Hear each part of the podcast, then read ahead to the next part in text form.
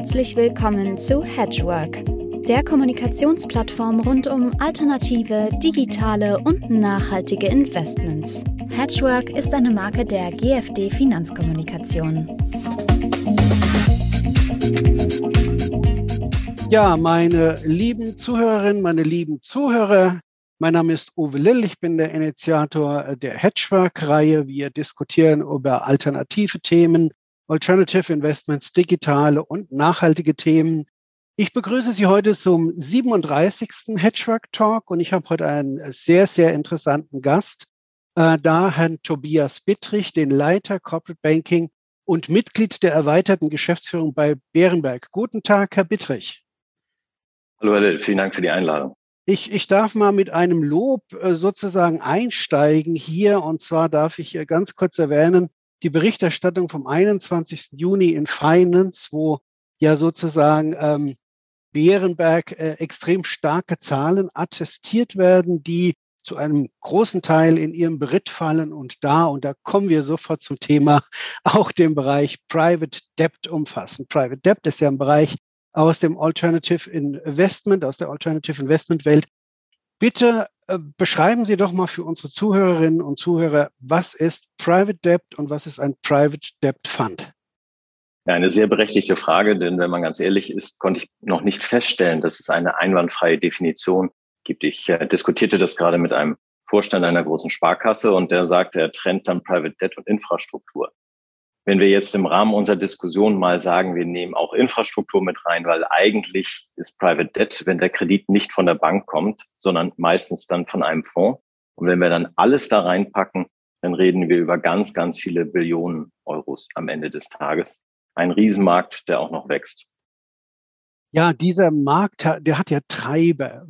Woher kommt, wo, wieso treibt es den Markt in diese Größenordnung? Früher, ich bin ja ein klassischer Bankkaufmann, 1983 habe ich gelernt bei der Bayerischen Hypotheken- und Wechselbank. Da war ja Kreditvergabe so noch eine Bankengeschichte. Das ist richtig, aber ähm, wir haben, und das ist, glaube ich, auch so ein Makrotrend, ähm, der sich dort anbahnt. Also wir für uns haben gesagt, 2014, 2015 schon, dass wir glauben, dass die langfristige Finanzierung nicht mehr von Banken kommt, sondern von Kreditfonds. Also wir haben uns da dann entschieden, einen ganz anderen Weg einzuschlagen. Das hat etwas mit Regulierung zu tun. Jetzt werden Sie gleich sagen, das kann es ja nicht gewesen sein, nur Regulierung. Aber schauen Sie sich an, äh, wenn eine Versicherung, ein Versorgungswerk, das sind ja meistens unsere Investoren, werden nach Solvency ähm, reguliert. Und da möchte man tendenziell, weil die langfristige Verpflichtung haben, dass sie auch langfristig ihr Geld anlegen. Banken genau andersrum. Eher kurzfristige Einlagen, langfristige Anlagen werden eher, sage jetzt mal, bestraft. Aber das heißt, äh, das Rad läuft ganz eindeutig in die Richtung, ähm, dass die Kreditfonds prädestiniert dafür sind, ähm, Transaktionsgeschäft zu machen, weil Transaktionsgeschäft ist eben auch häufig äh, dann langfristiges äh, Geschäft. Das muss man dann da gleich reinspringen, sage ich immer gleich einmal. Wir reden natürlich auch dann ähm, über die Komplexität, die dabei reinkommt. Und wir haben jetzt die ersten Investoren auch aus dem Sparkassen- und Genossenschaftsbankenbereich. Da würden Sie wahrscheinlich sagen, Moment mal, das hätte ich nun gar nicht gedacht. Die haben ja ihr eigenes Kreditgeschäft. Ähm, aber es geht natürlich auch darum, dass es um, um Zugang zu komplexen Transaktionen gibt. Und so wie eine normale Versicherung oder ein Versorgungswerk, es wäre nicht sinnvoll, wenn die Teams aufbauen, um dann irgendwie sich da zu spezialisieren. Und genauso ist es natürlich auch bei Sparkassen und Volksbanken, äh, die ja nicht sagen können, wir lassen das alles liegen, nur weil wir jetzt dafür nicht eine 50-Mann-Truppe oder Frau-Truppe dann aufbauen. Sie haben ja äh, vorhin schon gesagt, dass das inzwischen ein 1000 Milliarden Markt ist weltweit. Und ja. Sie haben ja auch erwähnt, dass Sie, wenn ich das jetzt recht in Erinnerung habe, so rund 2015 in dieses Geschäft äh, dann richtig ja. eingestiegen sind. Ähm, das heißt, es ist sieben Jahre jung, wenn ich das so sagen darf, bei Ihnen, bei Bärenberg. Wo stehen Sie denn da? Wie groß ist denn da Ihr Geschäft? Also ganz genau haben wir im Januar 2017 den ersten Fonds dann live geschaltet. Das war damals ein Schiffskreditfonds. Allerdings zwei Wochen später ist dann gleich Structured Finance dazugekommen. Ähm, in the long distance, glaube ich, kann man sagen, wir gewinnen ungefähr eine Milliarde Commitments pro Jahr dazu. Ähm, sehr einfach gesagt, das ist so ein Investor, der bei uns anfängt, startet im Schnitt wahrscheinlich mit 150 Millionen. 100 Millionen wäre ein eigenes Teilfondsvermögen. Das sind ja immer Luxemburger Fonds, die wir dort auflegen. Und ab 100 Millionen ist ein Investor alleine da und definiert mit uns genau, was er machen möchte. Ähm, meistens verdoppeln die Investoren so nach einem halben Jahr, Jahr, weil wir dann sehr schnell ausinvestiert sind und dann, dann geht es weiter. Der größte Investor bei uns hat über eine Milliarde bei uns mittlerweile investiert. Und ähm, wir stehen jetzt bei über fünf Milliarden Commitments. Das täuscht etwas, weil das eigentlich bedeutet, weil die, die ähm, ähm, im Transaktionsgeschäft kommt Geld auch oft zurück und wird neu investiert. Das pusht die Rendite. Aber es bedeutet für uns eben, äh, dass wir mittlerweile mehrere Milliarden im Jahr in diesem Transaktionsgeschäft ausgeben im illiquiden Bereich und damit Rendite für die Investoren machen. Ähm, wir wären in diesem Jahr, glaube ich, schneller gewachsen. Also wir sind jetzt an so einem Punkt, wo auch mal zwei Milliarden pro Jahr, glaube ich, Commitment-Wachstum möglich wären.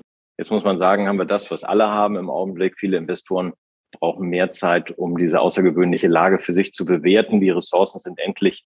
Die Menschen müssen die Dinge sortieren, Reportings machen, Fragen beantworten, ähm, so dass wir vermutlich auch in diesem Jahr ungefähr so in dieser Größenordnung wachsen ähm, und so dann sukzessive unseren Weg gehen, jedes Jahr eine Milliarde dazu. Ich gehe aber davon aus, dass sich das noch beschleunigt, weil im Augenblick sind alle Strategien eher auf sehr großes Wachstum eingestellt. Wenn wir ein bisschen in die Tiefe gehen, ich meine, ich habe schon erwähnt, Sie sind durchaus sehr erfolgreich. Was macht denn den Erfolg aus? Wie managt man denn einen Kreditfonds richtig und anders? Wie könnte man ihn denn falsch managen? Ja, das äh, muss ich aufpassen. Das ist natürlich etwas vermessen zu sagen, ich weiß, wie es richtig geht und alle anderen wissen es nicht. Es gibt ja sehr unterschiedliche Strategien. Ich glaube, ähm, wichtig ist zu sagen, dass das, was wir machen, wir dafür einen guten Weg gefunden haben, wovon wir auch, merkt man ja daran, wir würden nicht immer sehr professionelle neue Investoren dafür begeistern können, wenn es nicht Sinn und Verstand hätte und nicht sehr erfolgreich wäre äh, über die Jahre. Am Ende des Tages geht es natürlich so, wäre ich Investor, würde ich sagen, also erstens mal äh, verstehe ich genau, was du da machst. Äh, und zweitens, äh, welchen Zugang hast du denn zur Transaktion? Weil sehen wir es doch mal so, wenn jemand einfach eine Milliarde einsammelt und dann sagt, jetzt schaue ich mal, ähm, wie, wie, ich es dann investieren kann, dann kann dabei ja schon fast nichts Gutes rauskommen. Also bei uns war es immer anders. Wir wussten, dass wir ganz viel investieren können, haben uns dann umgedreht und haben Investoren gesucht. Ich sage Ihnen, das ist nicht immer perfekt, ähm, aber es birgt natürlich eine hohe Glaubwürdigkeit für Investoren. Und es steht ja immer die Frage im Raum, äh, ja, wenn ich dir jetzt ein Commitment gebe, wie schnell kannst du investieren? Und es ist immer unsere Antwort schneller, als du denkst. Ähm, und es ist auch immer so gewesen. In den letzten Jahren wird auch in den nächsten Jahren so sein, weil unser Transaktionsgeschäft einfach brutal hoch ist. Das liegt natürlich daran, ähm, das, das ist natürlich nur so, wenn wir sagen, wir kriegen immer einen zu hohen Zins, und zu viel Transaktion, dann würden Sie mal sagen, Moment, äh, haben alle mal im Studium gelernt, wenn ihr eine Überrendite kriegt in euren Kreditfonds und äh, dann noch ganz viele Transaktionen habt, dann müssen ja andere Marktteilnehmer dazu kommen. Es, es muss so sein. In der Theorie nimmt sich jemand die Überrendite. So, das heißt also, es geht auch noch darum, ähm, dass wir auf der einen Seite eine, eine Nische so besetzen, dass andere Marktteilnehmer eigentlich Jahre hinter uns sind und man kann da nicht einfach hinkommen. Das könnte ich wortreich natürlich auch erklären, warum das so ist. Ähm, das nächste ist ja, es geht auch darum, dann, dann Umsatzstärke, also Umsetzungsstärke zu haben. Ja, also Sie, Sie können ja nicht äh, zwei Milliarden Structured Finance Transaktionen im Jahr bewegen. Das können Sie nur, wenn Sie eine der besten Structured Finance Truppen in der Dachregion haben. Wahrscheinlich bald eine der größten. Ähm, wir haben mittlerweile äh, die Fachanwälte, die für uns gearbeitet haben in den besten Kanzleien, äh, sind zum Teil zu uns gekommen, arbeiten nur noch für uns. Also wenn Sie ja nicht so eine wahnsinnig schlagkräftige Truppe haben, die erstmal die Deals hat und zweitens sie dann auch umsetzen kann, dann würde ich als Investor sagen, dann glaube ich dir auch weder, dass du schnell investierst, noch dass du es so tust wie besprochen, noch dass, äh, dass dabei die Überrendite rauskommt. Jetzt wäre natürlich Ihre schlüssige nächste Frage, wie kommt denn da eine Überrendite bei raus? ja gut, ich meine, äh, als wir uns äh, zu Beginn unterhalten haben, als wir unsere Beziehung aufgenommen haben, haben Sie ja auch gesagt, ich will ja sozusagen äh, die Rendite nicht steigern, indem ich mehr Risiko nehme. Äh, genau. Ich, habe, ich habe andere Parameter dafür. Ja. Nennen Sie mal Parameter. Ja, also ähm, erstmal äh, liegt es tief in unserer Wiege, dass wir uns 2008, äh, das habe ich gemeinsam, damals bin ich äh, 2007 zu Bärenberg gekommen, wir hatten persönlich haftende Partner da stellen sie fest, dass sie im Kreditgeschäft nun wirklich nie wieder Geld verlieren wollen, ähm, weil mit persönlich haftenden Partnern fühlt sich das nochmal ganz anders an. Ähm, und dann habe ich damals äh, zusammen äh, mit meinem Kollegen Lars Hagemann diese Strategie äh, definiert und haben gesagt, erstens, wir gehen nur noch auf Unternehmen, die Cashflow stark sind, äh, die konjunkturunabhängig sind. Ich möchte einfach nie wieder morgens aufwachen, das Radio anmachen und höre eine schlechte Nachricht und denke, hat es Auswirkungen auf unser Kreditgeschäft oder auf das unserer Investoren. Meistens sind wir ja gemeinsam mit unseren Investoren investiert. Ähm, so, das nächste ist natürlich, jetzt geht es darum, eine Nische zu finden. Und ähm, wenn ich darf, mal eine Strategie zu beschreiben, um das ist exemplarisch, das würde den Rahmen völlig sprengen, wenn ich jetzt wahrscheinlich jede Nische beschreiben würde. Aber nehmen Sie zum Beispiel äh, Structured Finance. Ähm, da haben wir dann angefangen 2014 und da sind wir heute Marktführer. Wir sind phasenweise ganz allein da unterwegs. Ähm, Sie können jede große Private Equity Gesellschaft und jede Unitranche fragen, ob das so ist, wie ich es Ihnen jetzt beschreibe. Wenn ein Unternehmen zum Verkauf steht, nehmen wir mal ein Unternehmen wird für 480 Millionen verkauft. Ja, das hat ähm, jetzt will ich nichts Falsches sagen, 40 Millionen EBITDA, das ist zwölfmal EBITDA. Lustigerweise reden alle immer über EBITDA-Multiples. Tatsächlich geht es ja um den Cashflow. Eigentlich wissen wir das alle, aber alle reden über EBITDA-Multiples. Es geht darum, ist das Geld in der Kasse oder nicht.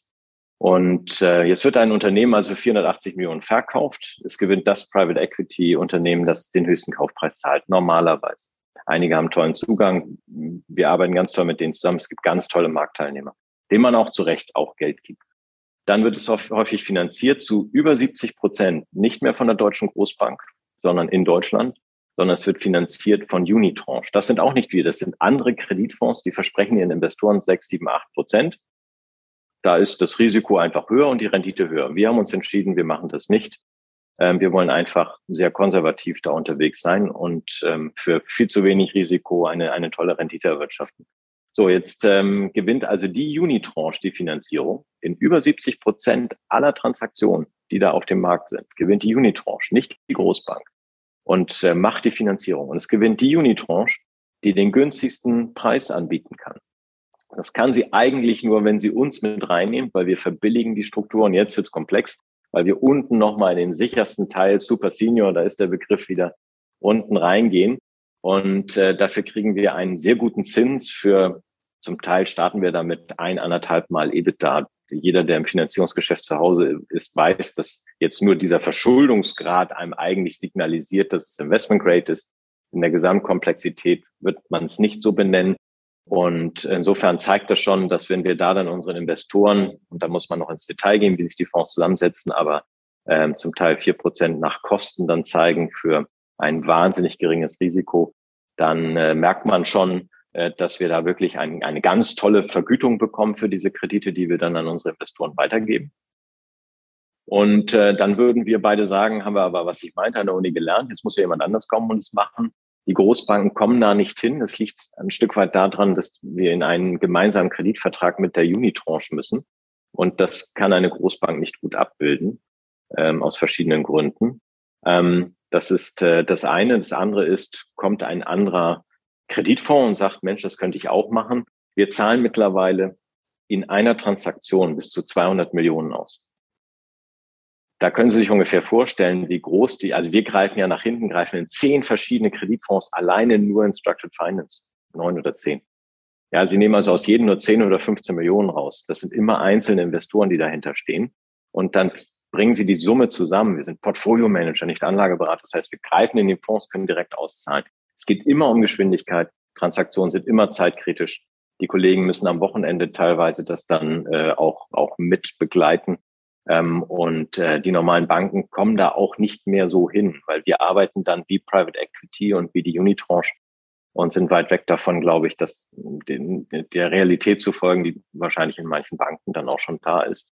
Und so aus dieser Komplexität und aus der Geschwindigkeit heraus generieren wir eine Sonderrendite, dass die meisten unserer Kunden sagen, hör mal, ihr seid dabei, wenn ihr es schafft, in drei Wochen da und da hinzukommen und sagen, gut, ihr kennt ja unsere Parameter, wenn es das ist. Wir haben fast mit allen Großen in Europa, wenn Sie fragen, wen Sie wollen, aber bestehende Verträge. Wenn Sie nur drei oder vier Wochen Zeit haben, dann geht es darum, dass Sie nicht das Rad neu erfinden. Sie müssen irgendwo aufsetzen. Und dann das mit den besten Anwälten zu machen, dann haben Sie eine Chance, das in der Zeit hinzukriegen. Und dann geht es nicht mehr um den Preis bei unseren Kunden, sondern geht es darum, dass wir es hinkriegen und dass wir dabei sind. Und davon profitieren unsere Investoren am Ende des Tages. Das ist eine Nische. Aber seit 2014 dran gearbeitet, Ende 2016 stand der erste Fonds. Also wir haben alleine selber drei Jahre gebraucht, um den ersten Fonds hinzustellen. Ich würde sagen, wir sind heute fünf Jahre vorne. Also jeder, der sich jetzt auf den Weg macht, muss wahnsinnig viel Geld in die Hand nehmen oder hat einen ganz weiten Weg vor sich. Also ich äh, fasse mal zusammen bis jetzt so Zwischenfazit Geschwindigkeit, ähm, Tranchengröße und äh, Komplexitätsbeherrschung sind so drei Parameter, die, die wichtig sind. Sie haben das Stichwort Investoren gegeben. Sie haben ja rund ja. 100 Investoren in äh, Ihren verschiedenen Fonds. Was muss ja. denn ein Investor so mitbringen, um bei Ihnen anklopfen zu dürfen? Ich würde hier gerne in dem Bereich mitspielen. Ja, also ich hatte das eben in einem anderen Kontext einmal kurz angedeutet. Wir haben bisher im, im Schnitt tatsächlich hat ein institutioneller Investor bei uns wahrscheinlich so 250, 300 Millionen bei uns investiert. Aber, das muss man auch sagen, ja, also da begegnet mir natürlich manchmal von Investoren, die Interesse haben, mal 10 oder 20 Millionen zu investieren, sagen, ja, das mache ich nicht, das habe ich nicht oder ich könnte, aber ich will das nicht, ich will das breit diversifizieren.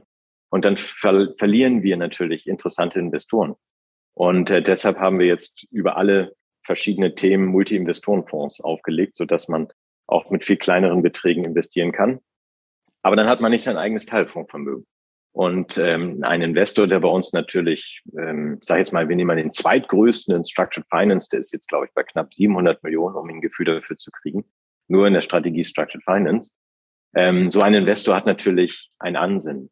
Ähm, also das dann so oder so zu machen, im Reporting nochmal das oder das zu haben, die Erträge so oder so dann äh, auszuschütten und so weiter. Dem kann ich nicht sagen, da gebe ich jetzt nochmal zwei, zwei Stiftungen mit rein, a fünf Millionen. Ähm, dann sagt er, das, das geht, funktioniert so nicht für mich. Das heißt also, Sie müssen dann schon in einem Vehikel, wieder in einem Luxemburger Fonds, äh, Multi-Investoren zusammenbinden. Und da kommen dann jetzt aber auch Pensionskassen zusammen, Family Office, Stiftung, große Einzelinvestoren. Sie müssen immer professionell sein. Wir müssen immer sicher sein, dass die Menschen es verstehen. Aber man muss sagen, natürlich allein die Investitionsgröße sorgt dann schon dafür, dass jetzt nicht der unbedarfte Privatkunde da reinläuft. Das ist undenkbar. Aber ähm, es, insofern, es geht bei kleineren Losgrößen los. Ähm, und sagen wir, unsere Investoren haben wahrscheinlich am Ende zwischen einer Million und einer Milliarde bei uns investiert. Irgendwo dazwischen liegt jeder.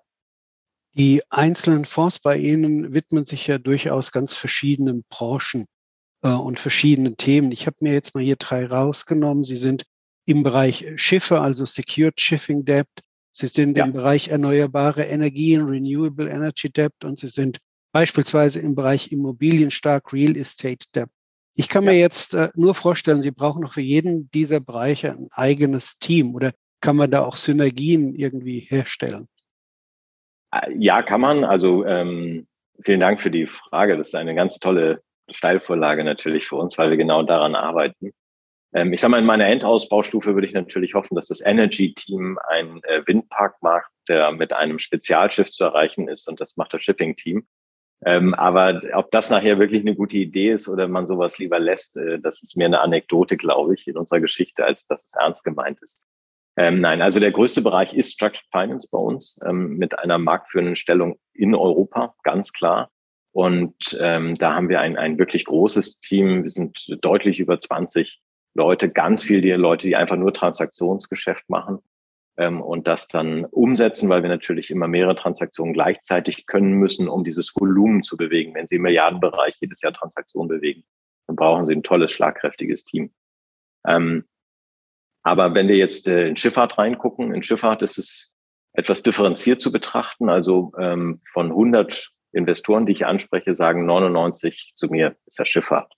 Ja, also Schifffahrt, ist, da gab es ja mal was. Ne? Und äh, dann kommen sie da überhaupt nicht weiter. Und das wird auch noch zwei, drei Jahre so sein, glaube ich. Deshalb ähm, geht es im Augenblick darum, ähm, wir haben da jetzt, glaube ich, über eine Milliarde inzwischen auch an äh, Kapitalzusagen, die wir irgendwo im Schifffahrtsbereich dann auch bewegen, begleiten, administrieren oder investieren. Was keine kleine Summe ist, aber für natürlich für die Beträge, über die wir reden, ähm, ist das noch keine große Summe. Aber wir haben äh, 400 Schifffahrtskunden bei uns, über 400 Schifffahrtskunden und äh, die machen, wir haben eines der modernsten Auslandszahlungsverkehrssysteme. Ganz viele sehr große Schifffahrtsunternehmen machen bei uns ihr ganzes Tagesgeschäft.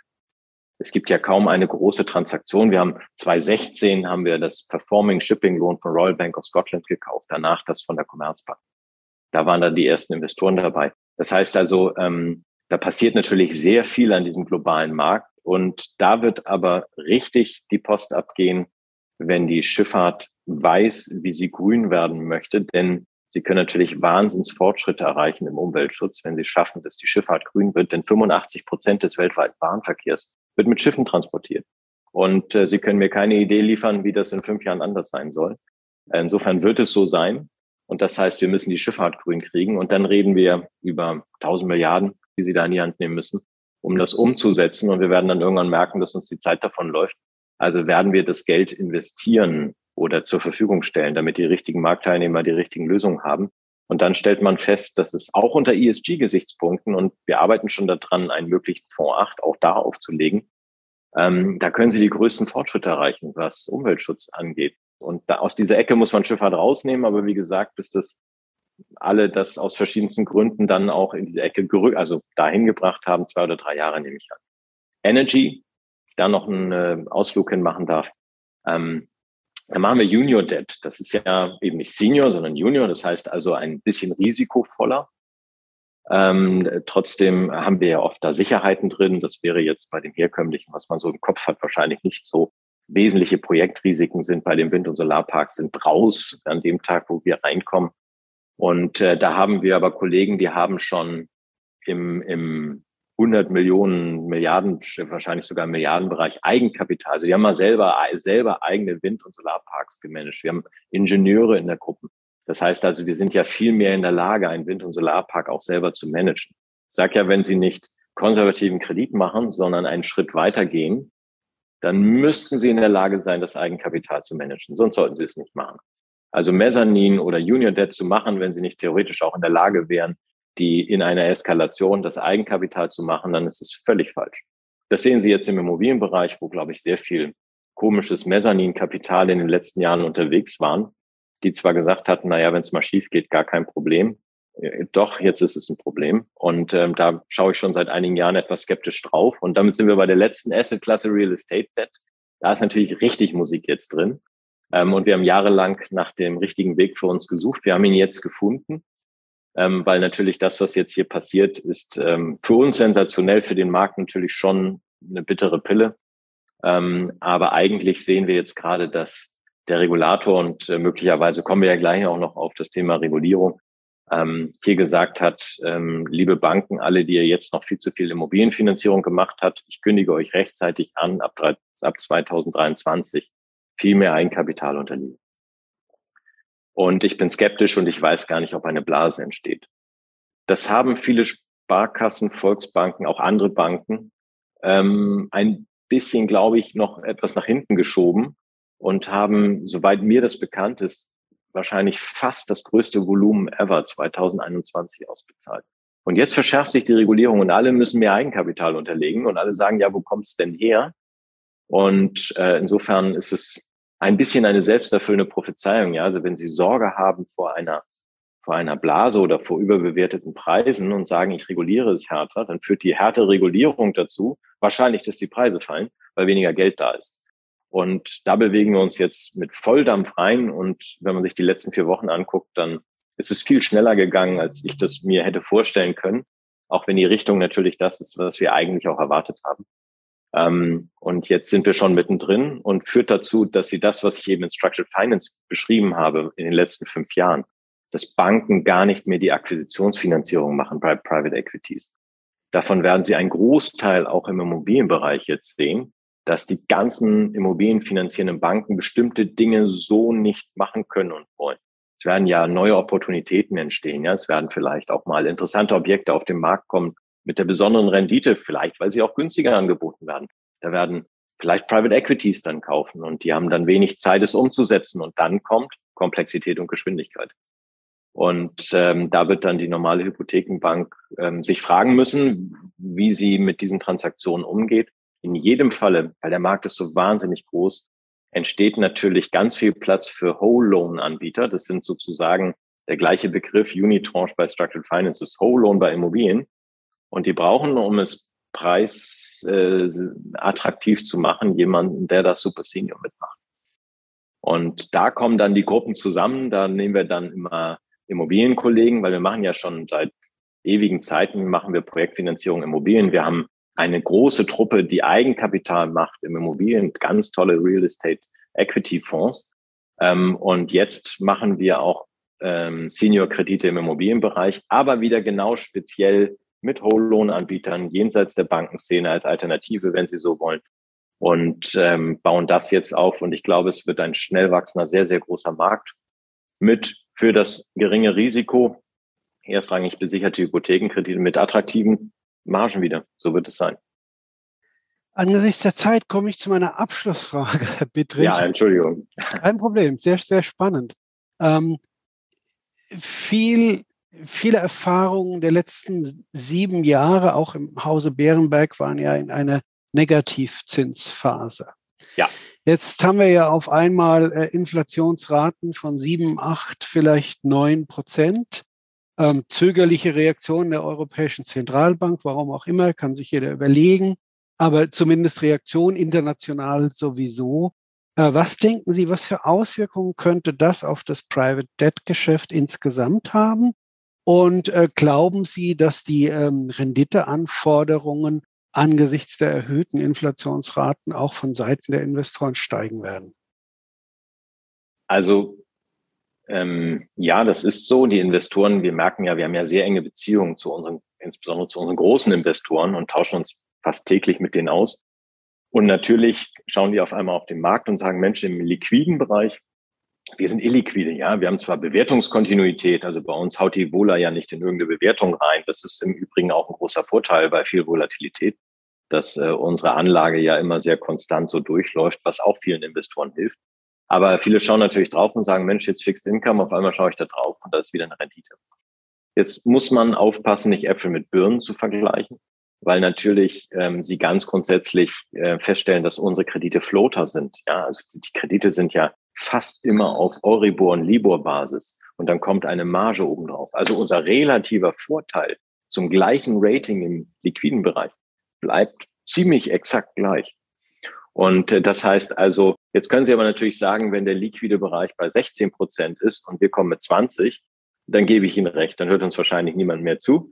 Ähm, aber wir reden ja darüber, dass äh, die meisten Investoren, die ich kenne, eigentlich sagen, ich warte noch ein bisschen, dann nehme ich den Zinspeak und dann buche ich mir das lange ein. Und äh, dann nehmen ganz viele an, das war es dann auch vielleicht schon wieder. Ne? Also dass jetzt die Zinssätze vollständig die aktuellen Inflationsraten abbilden, das, da kann ich nicht, jenseits meiner Meinung, kann ich nicht erkennen, dass der Markt das im Augenblick antizipiert. Und wenn Sie sich die langfristigen Zinsen angucken, dann fühlt sich das auch nicht so an, als wenn alle davon ausgehen, dass wir hier mal durch die zehn Prozent mal so durchmarschieren, ne? sondern im Gegenteil. Ähm, viele fragen sich schon wieder, wann denn der Peak erreicht ist und ob die Zinsen, wann, wann reden wir darüber, dass man Zinsen wieder senken muss, weil vielleicht Rezession da ist. So, das heißt also, kurzfristig ähm, haben unsere Investoren viel damit zu tun, weil sie haben natürlich äh, Aktienkursverluste, Anleiheverluste, Goldverluste, es ja, hat ja überall reingescheppert. Ähm, und deshalb müssen die sich sortieren, haben auch eine Regulierung. Die BaFin reguliert ja nicht nur uns als Bank, sondern die Versicherung, die bei uns investiert sind, ist die gleiche Regulierungsbehörde. Und das darf man dabei auch immer nicht übersehen. Ähm, und natürlich äh, werden da ganz viele Stresstests gerechnet. Ja, und, und da gibt's nicht unendliche Ressourcen. Meistens sind die, die Stresstests rechnen und die alles betrachten müssen und sich fragen, ob sie in den liquiden Bereich gehen, sind die gleichen, die sich darum kümmern, bei uns zu investieren. Und das heißt, wir haben so ein, so ein Time-Lag da drin. Wenn Sie mich fragen, glaube ich, dass wir in einem Jahr wieder ganz normal in einem wachsenden Private Debt Markt drin sind, bin ich mir absolut sicher. Weil der Makrotrend, der dahinter steht, hat sich überhaupt nicht verändert. Herr Bittrich, ein fantastisches Schlusswort. Ich bedanke mich ganz herzlich bei Ihnen für das Gespräch und äh, darf vorschlagen, dass wir vielleicht in einem Jahr oder eineinhalb da den Faden nochmal aufnehmen sehr und gern. dann mal wieder Review, Preview machen. Dann ganz herzlichen Dank. Ich freue mich jetzt schon drauf. Vielen Dank. Tschüss.